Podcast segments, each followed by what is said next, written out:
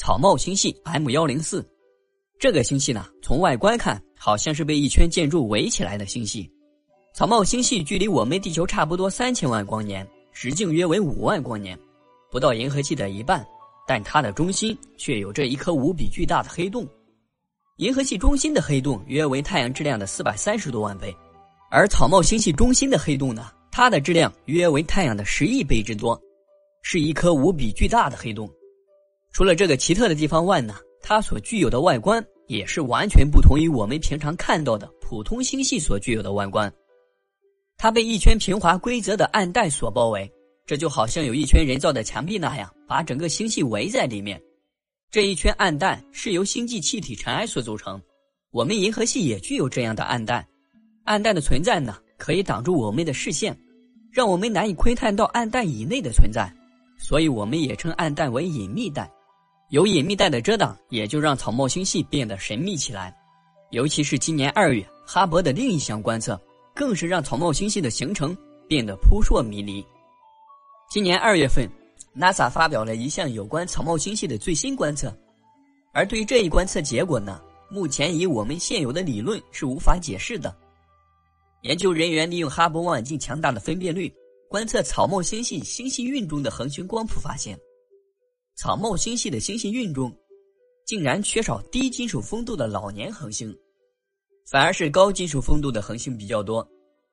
星系运呢，是围绕在星系盘之外的一种球状结构，主要是由年老的恒星、暗物质以及球状星团所组成。在天文学中，把氢氦以外的元素称为金属元素，含有金属元素越少的恒星就越古老，也就是低金属丰度恒星。依照我们现有的理论，星系运中的恒星应该是老年恒星较多。现在我们观测到的星系也基本都是这个样子，包括我们银河系在内。但是，哈勃的观测结果却显示，草帽星系的星系运却违背这个理论。它的星系运中反而是高金属丰度的年轻恒星较多，老年恒星却很少。这一结果令科学家大惑不解。所以，为了弄清楚这到底是怎么回事，科学家就利用观测到的数据和计算机上的模拟进行分析。结果发现，草帽星系在数十亿年前可能经历过一次大的碰撞。也就是星系融合，融合的星系呢是含有高金属丰度恒星的星系，所以融合时就会在它的星系运中留下了大量的高金属丰度年轻恒星。但若是这样的话，那也就没办法解释草帽星系它那平滑规则的外观。